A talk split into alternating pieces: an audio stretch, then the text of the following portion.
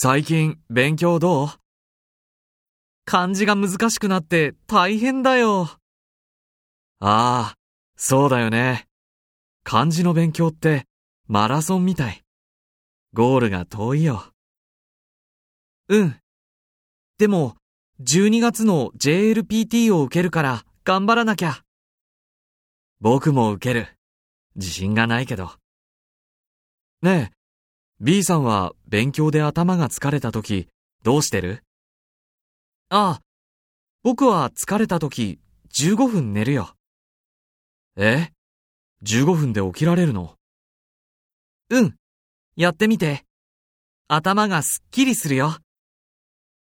わかった。ああ、合格できるかどうかわからないけど、頑張ろう。うん、頑張ろう。